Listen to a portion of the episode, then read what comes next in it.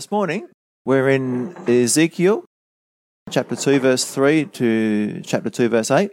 And I've called this the call to ministry, and it's the purpose of our calling. So we've started the book of Ezekiel, in our third week now.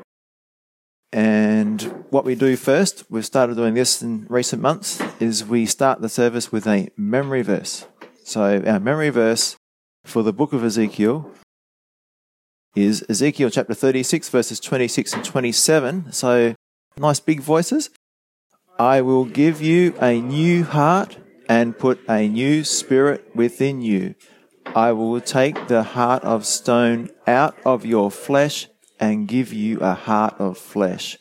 I will put my spirit within you and cause you to walk in my statutes, and you will keep my judgments and do them. So this is prophetic of the new covenant, which we are partakers of now. The heart of stone is the old heart, the heart that doesn't respond to God, refuses to obey Him, and the heart of flesh is the heart that wants to obey Him. It's a soft, repentant heart. And God, in verse 27, calls us to walk in His statutes, not us trying, but God doing that work in and through us. And it's a promise, you will keep my judgments and do them. So last week, just to quickly revise what we did last week, last week was called the call to ministry, counting the cost. Remember, Ezekiel has been called to ministry. He was a priest and he's been called to become a prophet, a prophet to the nation of Israel. And so the five main points we covered last week are we must remember that God's plans are always what is best for us, even if they are not easy or comfortable and they cause us temporary pain. If you're on the boat in a storm, don't try and jump off. Stay on the boat, ride out the storm, and we'll reach our destination stronger and closer to the Lord. Secondly, God's calling to serve Him will involve great sacrifice. We will never experience the new life until we're willing to let go of the old life, and that is our sinful pleasures and desires. Thirdly, if we want to obey God consistently, we must first seek Him through His Word with our whole heart. We can't have one foot in the world and one foot with God. James says we're unstable if we're like that, and we're going to be struggling with sin and with our walk with the Lord. And Romans 7 summarizes it nicely. He says, I want to do what is right, but I can't. I want to do what is good, but I don't. I don't want to do what is wrong, but I do it anyway. so, have to seek Him with our whole heart if we want to be able to consistently obey Him. Fourthly, God's commands are also His promises. Where God guides, God provides, a famous Chuck Smith quote. God will never command us to do anything without also giving us the power to obey His command. And lastly, true humility results only when we see ourselves as God sees us, as being sinful and weak. Remember, our prideful attitude we want to see ourselves as being strong and self sufficient and in need of nothing. So, this week, the call to ministry, the purpose of our calling. Why did God call Ezekiel? And this is great because, as we spoke about last week briefly, you and I are also called to ministry. Each of us has our own particular ministry, whatever it might be, for us individually we need to be ready to step into that ministry, to step into that role that God has for us in our Christian walk so we can be effective. So, how do we do that? And what's the purpose of it? So, let's read Ezekiel chapter 1, verse 28 through to chapter 2, verse 10. So, when I saw it, I fell on my face, and I heard a voice of one speaking. And he said to me, Son of man, stand on your feet, and I will speak to you. Then the Spirit entered me when he spoke to me and set me on my feet. And I heard him who spoke to me. Remember, this is Ezekiel that God is speaking to as part of his vision. Verse 3 And he said to me, Son of man, I am sending you to the children of Israel, to a rebellious nation that has rebelled against me. They and their fathers have transgressed against me to this very day, for they are impotent and stubborn children. I am sending you to them, and you shall say to them, Thus says the Lord. As for them, whether they hear or whether they refuse, for they are a rebellious house, yet they will know that a prophet has been among them. And you, Son of Man, do not be afraid of them, nor be afraid of their words. Though briars and thorns are with you, and you dwell among scorpions, do not be afraid of their words, or dismayed by their looks, though they are a rebellious house. You shall speak my words to them, whether they hear or whether they refuse, for they are rebellious. But you, Son of Man, hear what I say to you. Do not be rebellious like that rebellious house. Open your mouth and eat what I give you. Now, when I looked, there was a hand stretched out to me, and behold, a scroll of a book was on it. Then he spread it before me, and there was writing on the inside and on the outside, and written on it were lamentations and mourning and woe. I'll just read a little bit more the context. Moreover, he said to me, Son of man, eat what you find, eat this scroll, and go, speak to the house of Israel. So I opened my mouth, and he caused me to eat that scroll. And he goes on about the scroll, which is next week. So, the purpose of Ezekiel's calling. What's his calling? It's to speak God's words to the stubborn and rebellious house of Israel. So I just read those two verses, verses 3 and 4. And he said to me, Son of man, I am sending you to the children of Israel, to a rebellious nation that has rebelled against me. They and their fathers have transgressed against me to this very day, for they are impotent and stubborn children. I am sending you to them, and you shall say to them, Thus says the Lord God. So let's go with the first part there. I am sending you to the children of Israel. I am sending you to them, and you shall say to them. So he's speaking to all the Israelites from the captivity, from the Assyrians, you know, years before this, the captivity from the Babylonians, and the people still left in the land of Judah.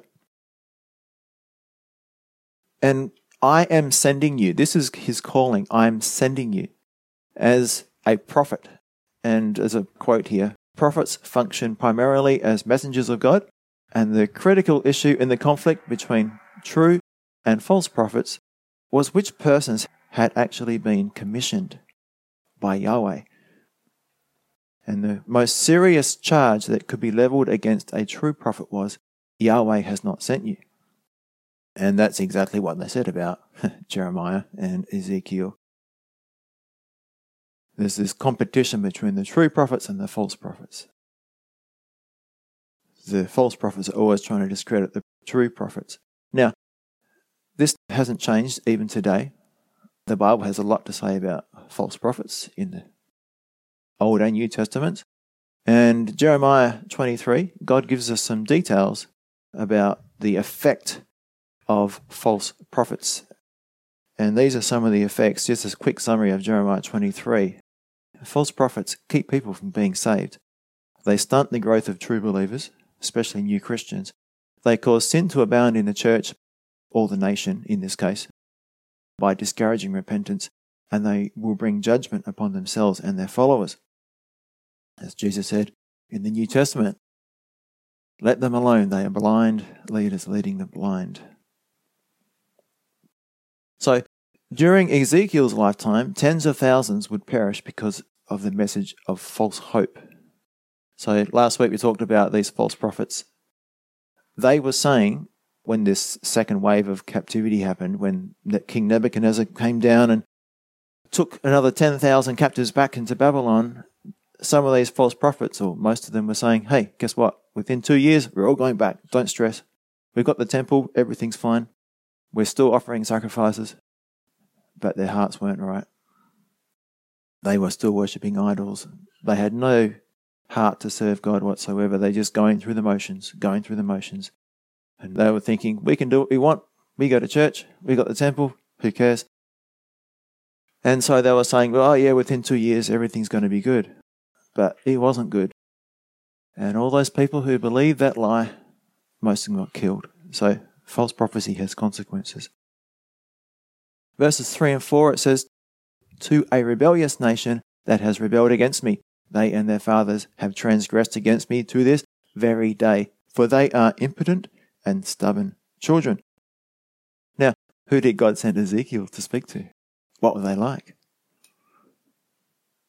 Rebellious, stubborn, impotent. And we're going to go through what that means now. So God is describing his own special people. This is pretty interesting. Eh? God is describing his own special people. He describes them as a rebellious nation that has rebelled against me. So then their nature was rebellious. And it's even worse because their rebellion was against God, who had done so much for them. And it says, They and their fathers have transgressed against me to this very day. So the nation of Israel had rebelled from the time that God created it to this very day. So for the entire existence, they had been traitors and rebels against God. Now, what does it mean by impotent children? Well, literally stiff faced or harder faced. They were completely selfish, obstinate, only doing what they wanted to do. They're not willing to bend, obey, or comply with what God asked them to do. And so basically, it's like this they have a shameless attitude. They don't care if they're doing the wrong thing. And like in Proverbs chapter 30, verse 20, is the verse that talks about the woman caught in adultery. You know, she wipes her hands and says, What's wrong with that? you know, shameless, impudent. And then stubborn children. This means hard hearted. They were uncaring, ungrateful, unkind. A bit like a insubordinate teenager who refuses to obey their parents. It's the stubborn, unyielding will that refuses point blank to give way even when found guilty. They just refuse to repent. They refuse to admit that what they're doing is wrong. This is the state of the children of Israel at this time, of the majority of the population. And they didn't care, they didn't appreciate everything that God had done to them and for them. And a rebellious nation, and that's literally rebellious nations, so in the plural, and there's a word in the Hebrew, goyim, and it refers to the heathen nations. God uses it with the heathen nations. He says, Go speak to the nations, he says to some of his prophets. Guess what? God is calling Israel a heathen nation. He's referring to Israel as a heathen nation. Basically, he's saying there's no difference between you, even though you've got the temple and you're offering sacrifices and things like that. He's saying there's no difference between you and these other nations. So, a slap in the face for the nation of Israel that prided themselves on being, oh, the people of God, you know. They had this thing that they were better than all the other nations because they had the temple and they were offering sacrifices. They had the word of God. But God saw them as heathen or as Gentile because their hearts weren't right. And so the important point here is you can't just add religion to your life and think that God will accept you. There has to be a heart change. And this negative description of the children of Israel continues through the whole book of Ezekiel. And so Ezekiel, he's got a hard job ahead of him. In verse 4, it says, You shall say to them, Thus says the Lord God. Now, what was Ezekiel sent to say? His own words or God's words? God's words, yeah. Thus says the Lord. You shall say to them, Thus says the Lord. So we speak God's words, not our words.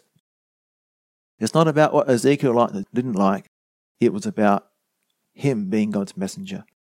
And it's the same for every pastor and teacher and every Christian who shares their faith today. We share what the Bible says, not what we think.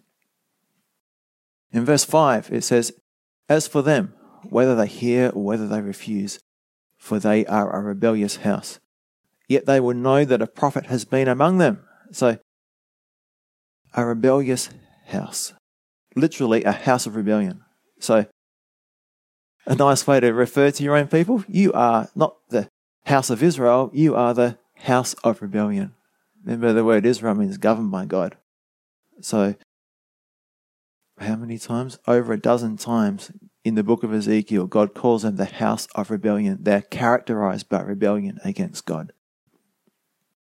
So the principle here is that the greater the revelation and responsibility given to us, then the further we can fall, the greater the extent of our disobedience and rebellion against God is.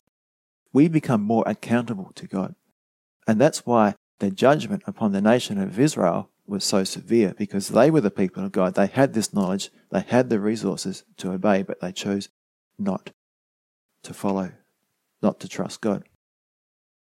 In verse 5, it says, As for them, whether they hear or whether they refuse, yet they will know that a prophet has been among them. So, does it matter if we talk to someone and they don't listen? No. But what does matter is that we talk to the person. Okay? It's God's responsibility for the result, it's our responsibility to be used. So that takes a big burden off our shoulders. The important thing to understand here is that we are only responsible for sharing the message and not how the message is received.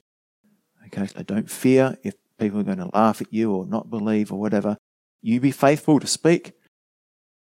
You are now free. As Paul said, I am innocent of the blood of all men.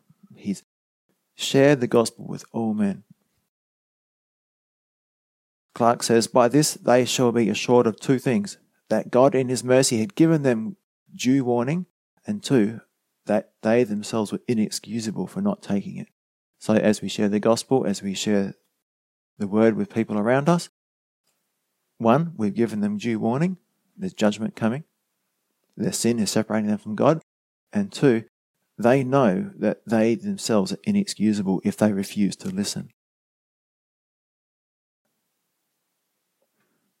If we do share the gospel, the full gospel, including sin and judgment and righteousness, then all we need to be concerned about is that we are faithful to share and teach it. That's it.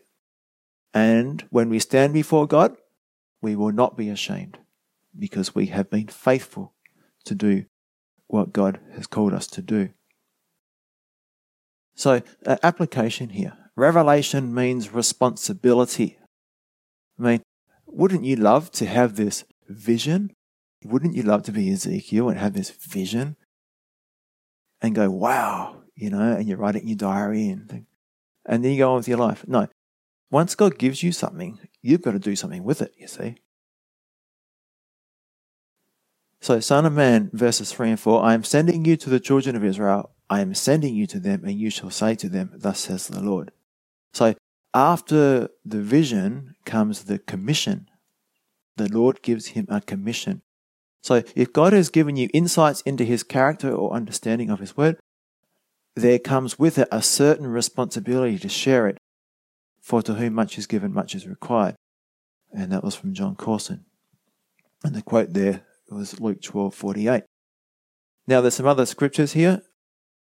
Jesus said to the disciples in Matthew 10, verses 7 and 8, And as you go, preach, saying, The kingdom of heaven is at hand. Heal the sick, cleanse the lepers, raise the dead, cast out demons. Freely you have received, freely give. And there's our motive.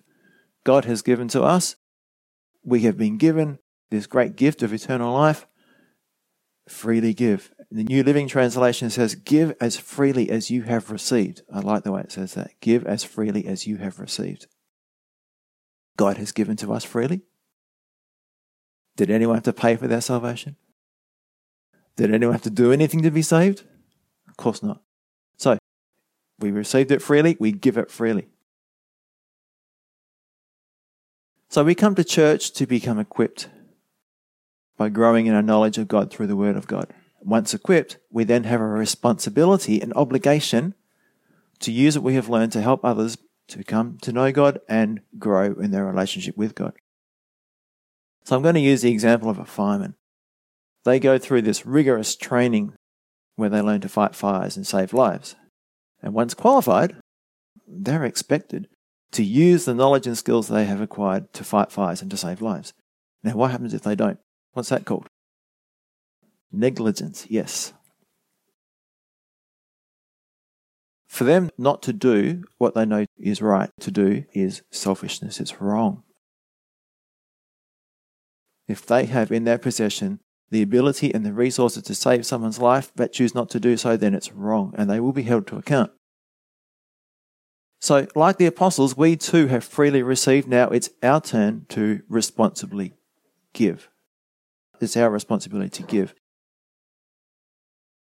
Luke 12:48 Jesus says, "When someone has been given much, much will be required in return, and when someone has been entrusted with much, even more will be required." When we hear the words of eternal life, we hear the gospel, we hear all this truth, and we go, "Oh man, that makes me feel good. That's fantastic. You know, I know all this stuff." But guess what? Now you're responsible to tell other people. Our responsibility is greater than that of the fireman. We're not just talking about physical death, we're talking about eternal death. Eternity in the lake of fire. Paul describes our roles as ambassadors. Remember, we're comparing Ezekiel's calling as a prophet to tell people the words of God with our calling as ambassadors of Christ. 2 Corinthians 5 17 to 21. This means that anyone who belongs to Christ has become a new person. The old life is gone, a new life has begun. And all of this is a gift from God who brought us back to himself through Christ. And God has given us this task of reconciling people to him. For God was in Christ, reconciling the world to himself, no longer counting people's sins against them. And he gave us this wonderful message of reconciliation. So we are Christ's ambassadors. God is making his appeal through who? Us. We speak for Christ when we plead, come back to God. This is our message, you see.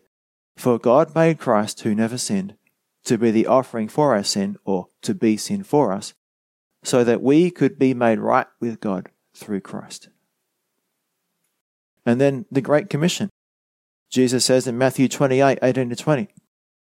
Jesus came and told his disciples, I have been given all authority in heaven and on earth. Therefore, go and make disciples of all the nations, baptizing them in the name of the Father and the Son and the Holy Spirit.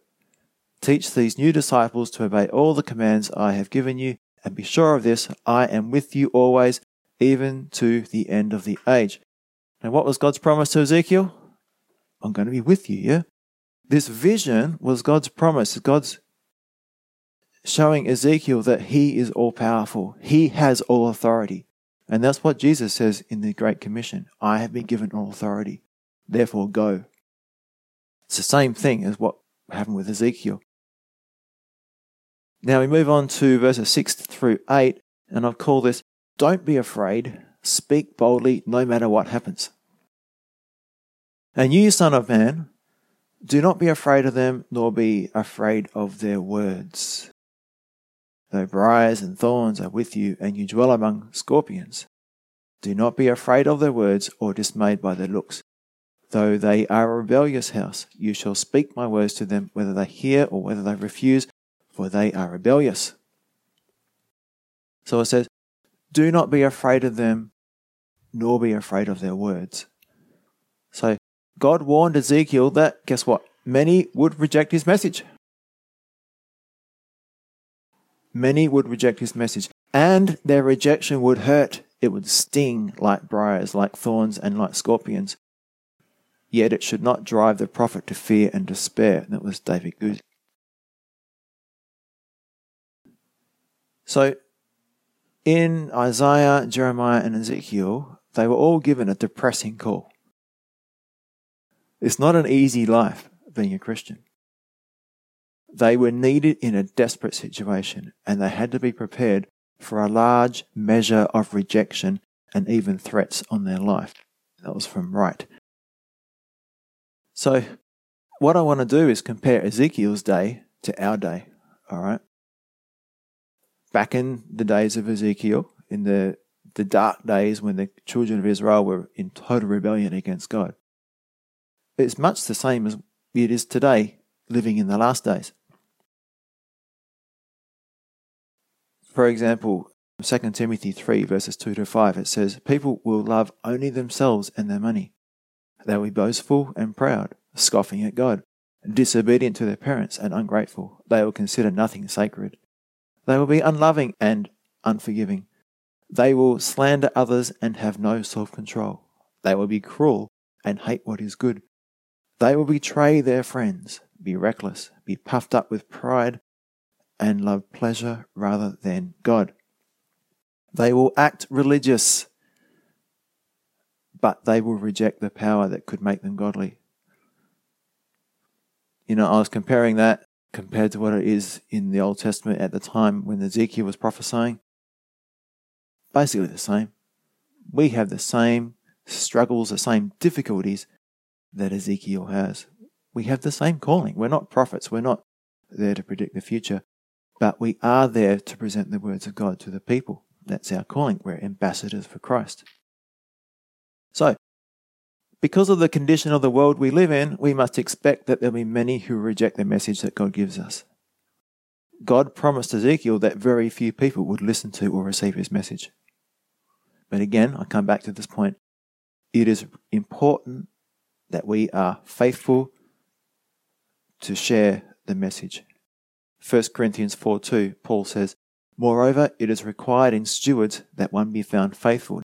Now we are stewards of the word of God. God has put his word in our heart, and we are to share it. Now I've got a quote from David Guzik. Also, remember that this difficult call was easier for Ezekiel to embrace because it came from a genuinely awesome encounter with God. Because he was so absolutely convinced of the power, majesty, and glory of God, it gave him strength and courage to stand against the stinging rejection of men. So, again, it's all about perspective. This is reminding us of our overarching theme here. If God is big and man is small, then we won't be scared. Do I serve a big God or a small God? Do I need a greater understanding of who God is? And in verse 6 it says, Do not be afraid, nor be afraid. Do not be afraid. So, why does God say this three times? Because it's our human tendency to, to be afraid. Three times God says to Ezekiel, Do not be afraid. Ezekiel's seen the vision. Does it mean that Ezekiel is inoculated, like vaccinated from fear? Of course not. There's no vaccination against fear, all right? We need to continue to draw near to the Lord and then we will find our confidence and our security in Him. So, verse 6 also says, Do not be dismayed by their looks. The verb dismayed is a strong word. It means to be shattered, filled with terror, disheartened, and broken down with fear. So, these people, their response is going to be so strong sometimes, it's going to make us feel disheartened, broken down with fear, shattered, terrified. But God says, Don't be. Don't be. He says, No, you stand strong. Don't let them have that effect on you. You stand strong. That's how we're going to want to feel, but fight those feelings. And verse 7 whether they hear or whether they refuse, again, it's their responsibility to listen, it's our responsibility to speak. Now, there's only two times that God expects us to share the word. Two main seasons there's in season and out of season. Okay? Paul exhorted Timothy he was to preach the word in season and out of season. 2 Timothy 4 2, which means all the time. And it's not just when people like us or when we feel like it. A quote from David Guzik This tells us when the pastor should be ready to preach the word.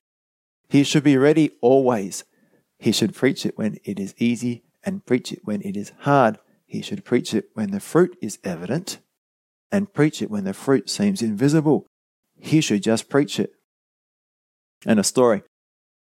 There was once a Church of England clergyman who was gloriously saved.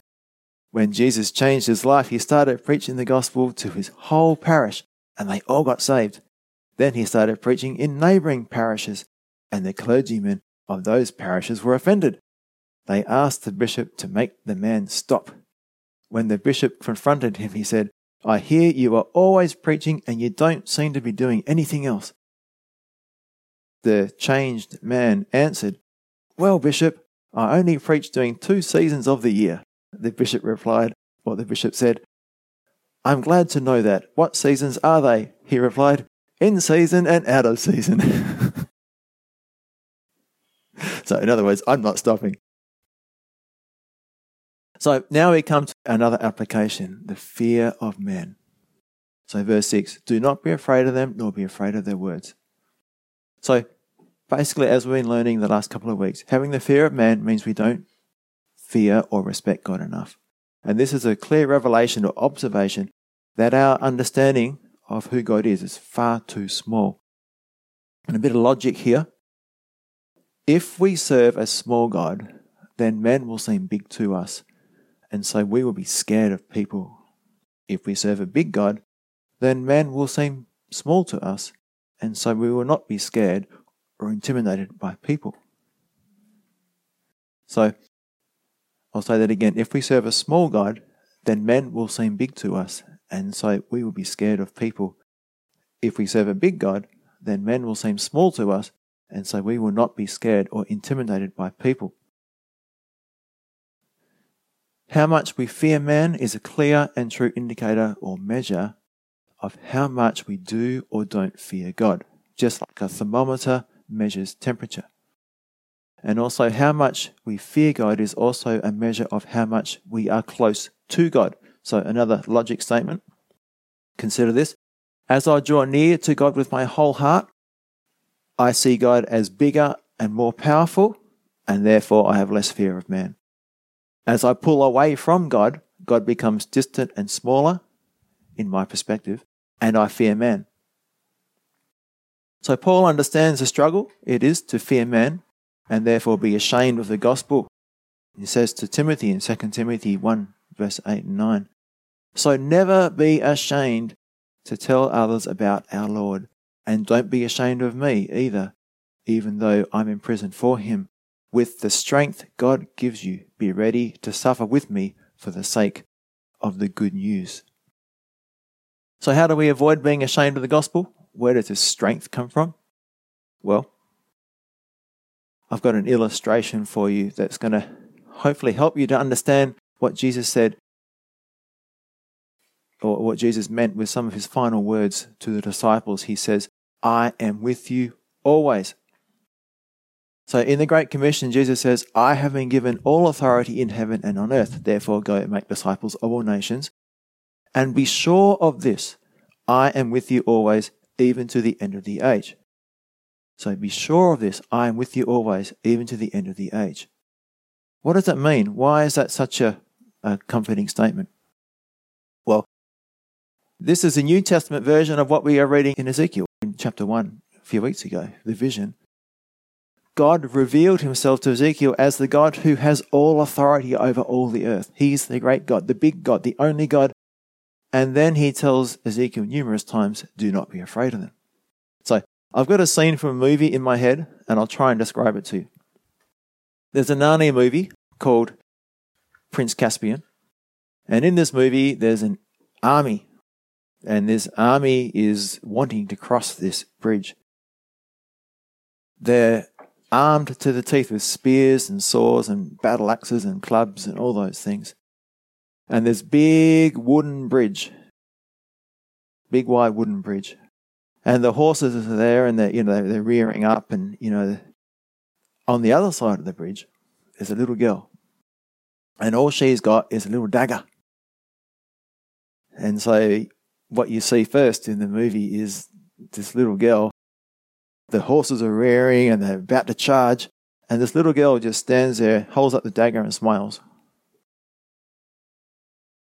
And you're thinking she's going to get wiped out, she's going to get crushed by these horses.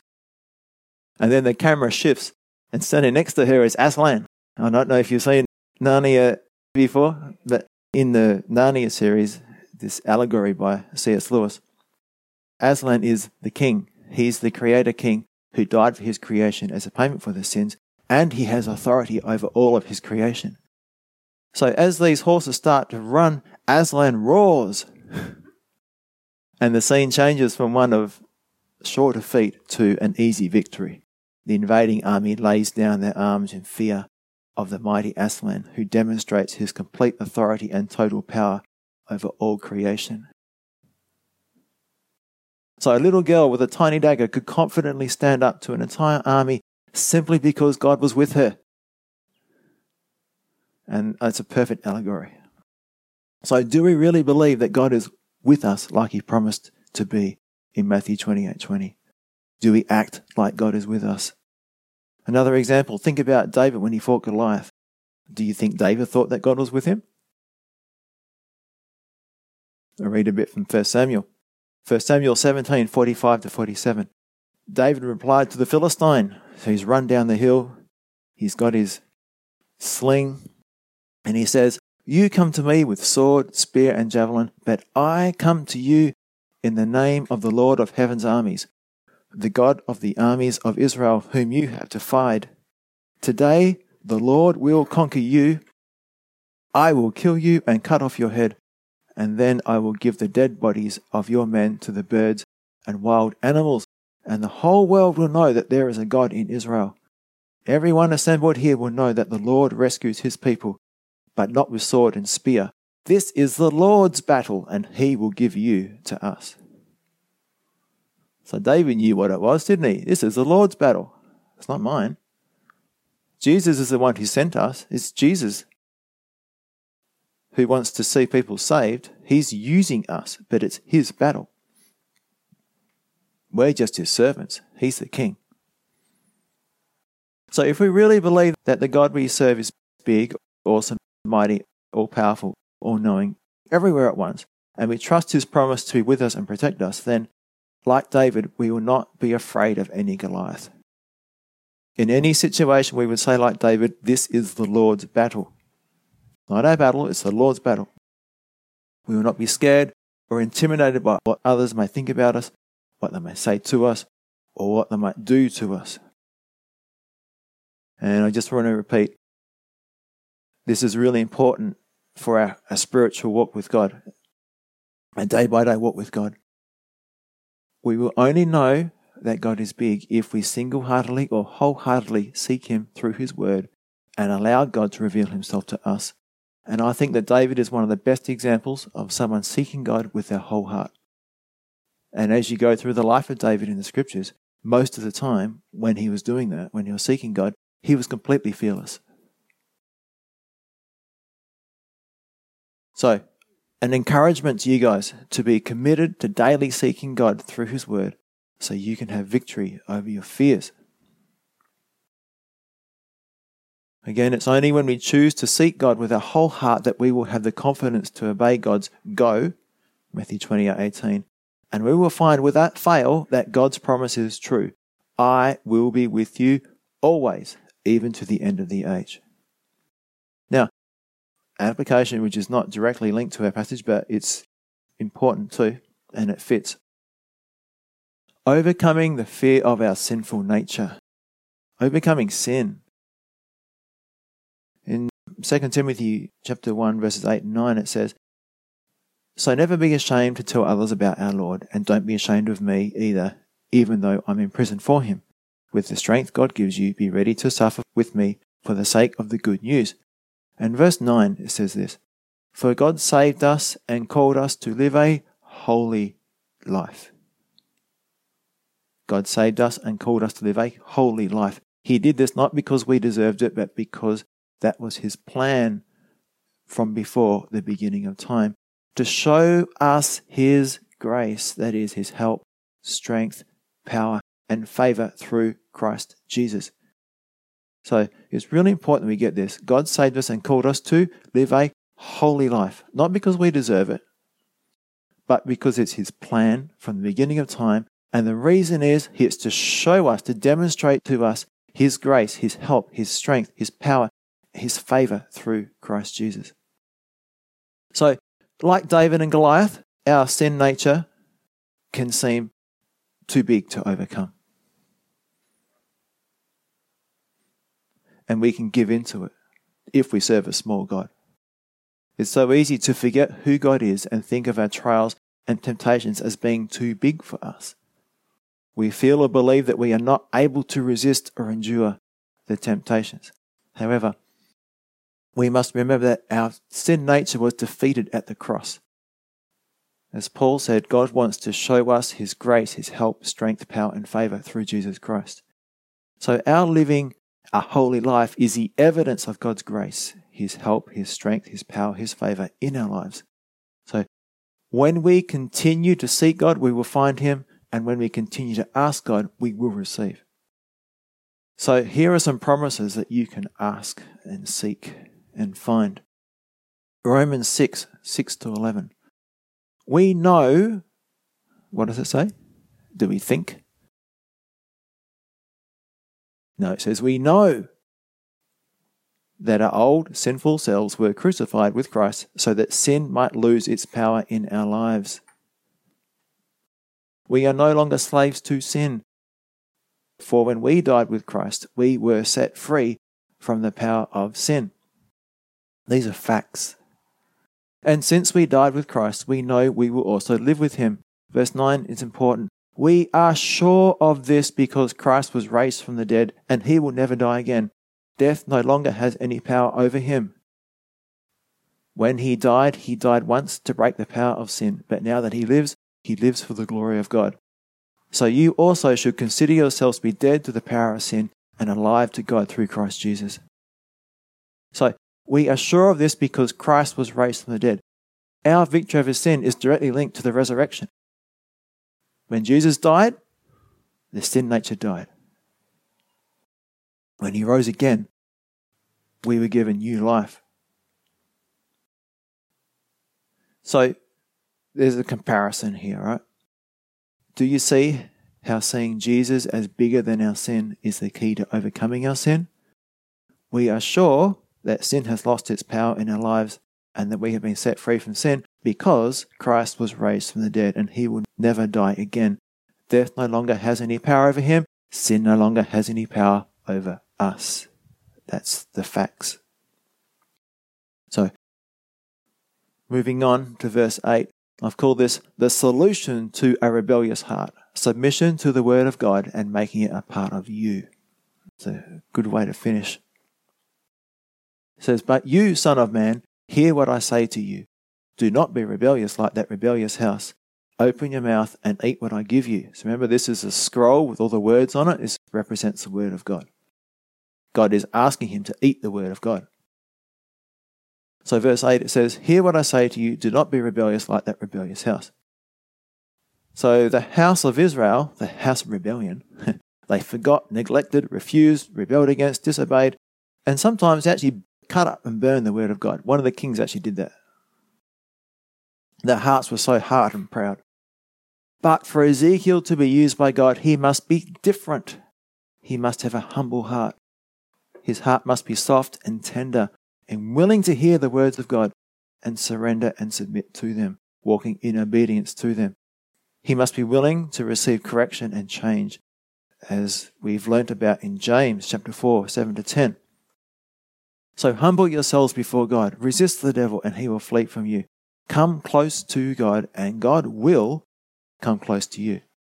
Wash your hands, you sinners, purify your hearts, for your loyalty is divided between God and the world. Let there be tears for what you have done. Let there be sorrow and deep grief. Let there be sadness instead of laughter, and gloom instead of joy. Humble yourselves before the Lord, and he will lift you up in honor. So the question is, and this is relevant for all of us, why do we so often struggle with reading the Word of God? Why do we so often choose to put our fingers in our ears and block our spiritual ears? You know, choosing to rebel against God's simple command, hear what I say to you. Well, I thought about it. I think the answer is because we don't like what it says. We don't want to read it because we don't like what it says. If we love what it said, we read it more. But because the Word of God proclaims death to our sinful nature, death to our own desires and selfish ambitions, and with great clarity reveals our utter depravity, deceitfulness, and wickedness of our heart, Jeremiah 17 9. Our appetite for it diminishes very quickly if our hearts are hard and unrepentant, you see.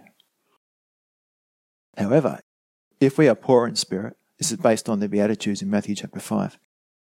If we are poor in spirit, having a soft, repentant heart, which is seeking God, and we have broken spirits, which are mourning over our sin, and if we are meek, which means we are soft and have a humble and teachable heart, and we are hungering and thirsting for righteousness, then we will be desiring the word of God like a deer panting in the desert thirst for water, like David described in Psalm 42. So you see the difference? Our appetite for the word of God depends on the condition of our heart. A couple of logic statements here. So you see, our desire for the Word of God is an accurate measure of just how soft and humble our hearts really are.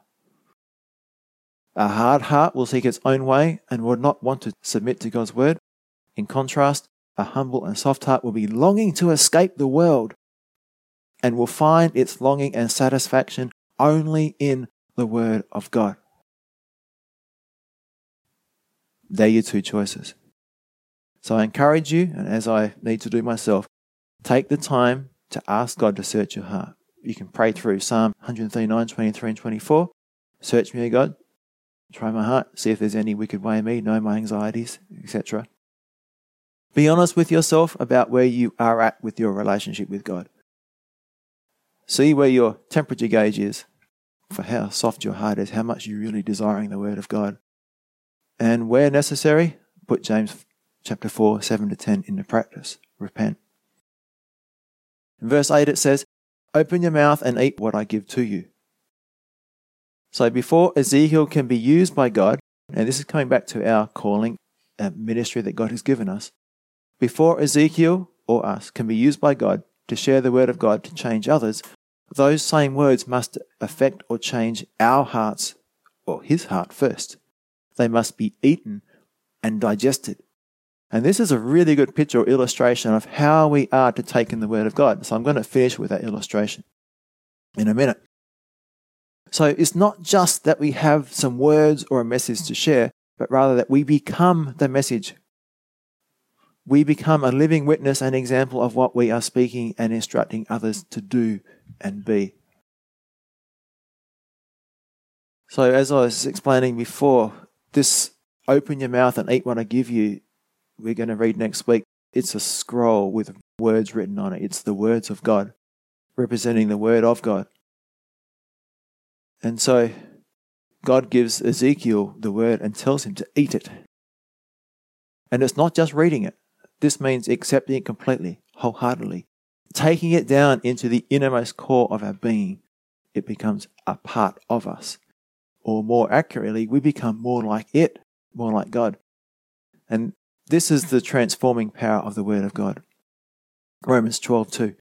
Don't copy the behavior and customs of this world, but let God transform you into a new person by changing the way you think. Then you will learn to know God's will for you, which is good and pleasing and perfect. It's interesting. John the Apostle in the book of Revelation, exactly the same thing. In a vision, because this is not literal. Okay, this is in a vision that Ezekiel's doing this. And the same with John the book of Revelation. He eats the scroll with the words of judgment on them. And so, just like with Ezekiel, John had to first eat and digest the word of God before he was able to properly share the word of God. And that's the same for us today. So, the road to blessing, obedience, and being used by God is always through submitting to and eating the word of God. So consider what Jeremiah said, Jeremiah 15, 16. Your words were found, and I ate them. And your word was to me the joy and rejoicing of my heart, for I am called by your name, O Lord God of hosts. That's how we can be if we have a soft and repentant heart. That's how the Word of God can become the joy and rejoicing of our hearts. And we eat His words, and become a part of us. Job 23:12 I have not departed from his commands but have treasured his words more than daily food. And I like that phrase that you might have heard before, no read, no feed. Put your spiritual food ahead of your physical food. And that'll go a long way to putting things in the right priorities. Psalm 119, verse 72 The law of your mouth is better to me than thousands of coins of gold and silver. So, more than money, more important than going to work, should be reading the Word of God. Now, I'm going to, as I promised, go through this illustration of eating the Word of God, like eating a meal, eating the Word of God, and how that should be very similar, how it makes it very effective, how we should be ingesting the Word of God. So, eating a meal is a deliberate action. So, just like we deliberately schedule and plan meal times to eat meals each day, so we should deliberately schedule and plan time to read the Word. Two, we have a readiness to receive. Just like we are hungry for our physical food, so we should be hungry for the Word of God. Internal reception. Now, when you eat dinner, yeah, babies do this. Babies smear it all over themselves. Right? It's supposed to go inside them, yeah? That's where the word's supposed to be inside. Just like we don't smear our food all over our body, so the word of God must be more than head knowledge. It's got to penetrate the heart, it's got to go down and in. Repetitive chewing. Just like we need to chew our food many times before we can digest it, so we must reread and meditate or think about what we have read numerous times before we will be taught the proper spiritual understanding by God. It's going to take effort, it's going to take understanding, it's going to take repetition. Complete reception. Just like we need a well balanced diet and to eat everything on our plate to be physically healthy, so we need to read the whole Bible and not just the bits that we like the most. We need to have a well balanced spiritual diet as well, and Paul describes as the whole counsel of God. Then there is a process of digestion. For the food to be absorbed into the body, it must be broken down into small bits. In the same way, we must learn to break down the Bible into bits, into its parts, understanding each verse and how it all fits together. And that's like inductive Bible study. Breaking it down and seeing how it all fits together. And then necessity.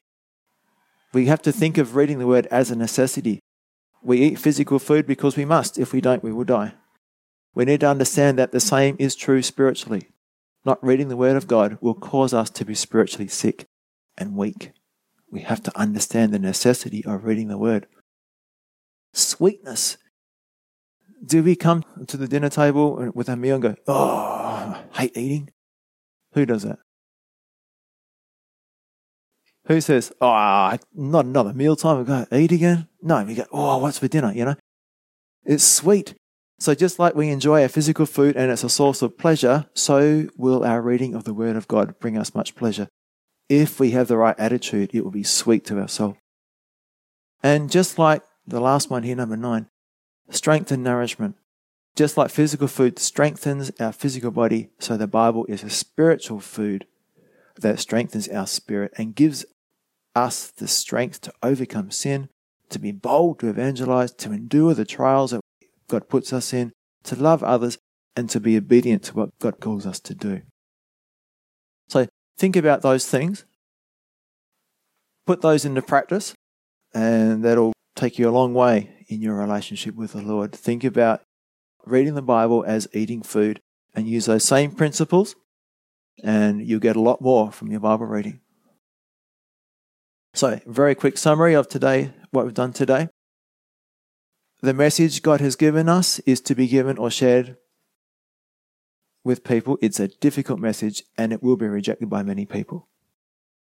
Secondly, revelation means responsibility. Once we are equipped, like the fireman, we have an obligation to share what we know, even if it's just a little bit. A child can understand the gospel. It's not hard. We should not be afraid because God is with us. He has all authority. He is with us, like Aslan on the bridge with Lucy, you know. Like David said, the battle is the Lord's when he killed Goliath. Number four, the fear of man is a measure of how close we are to God. The closer we are to God, the bigger God will appear to us and the less we will fear man. Overcoming sin is also a result of us drawing near to God. We will only experience His power and holiness in our lives if we are close to Him. It's not a program, it's not a method, it's a relationship. And number six, our hearts become soft only as we yield or submit to the Word of God. Our desire for the Word of God is an accurate measure of just how soft and humble our hearts really are. And seven, for the Word of God to be effective in us, we must eat it like we eat our meals. So let's pray. Father, thank you for these amazing verses in Ezekiel. And nothing has changed. The calling is the same. The people are the same. The message is the same. Our hearts are the same. Ezekiel was a man just like us, just like Elijah. Lord, we all struggle with fear. We all struggle with our sinful nature. I pray that we will obey the command to hear the words that I give you, to eat them, to repent of our sins, to draw near to God, because you will draw near to us. So help us, Father, Lord, to put these things into practice. Truly, the sermon has been said, but the sermon has not been done. Lord, as usual, there's a lot of work to be done, a lot of meditation, a lot of reflection, a lot of application. So I pray that we can all go from here today and spend time thinking about what you've shown us from your word. We pray these things in Jesus' name. Amen.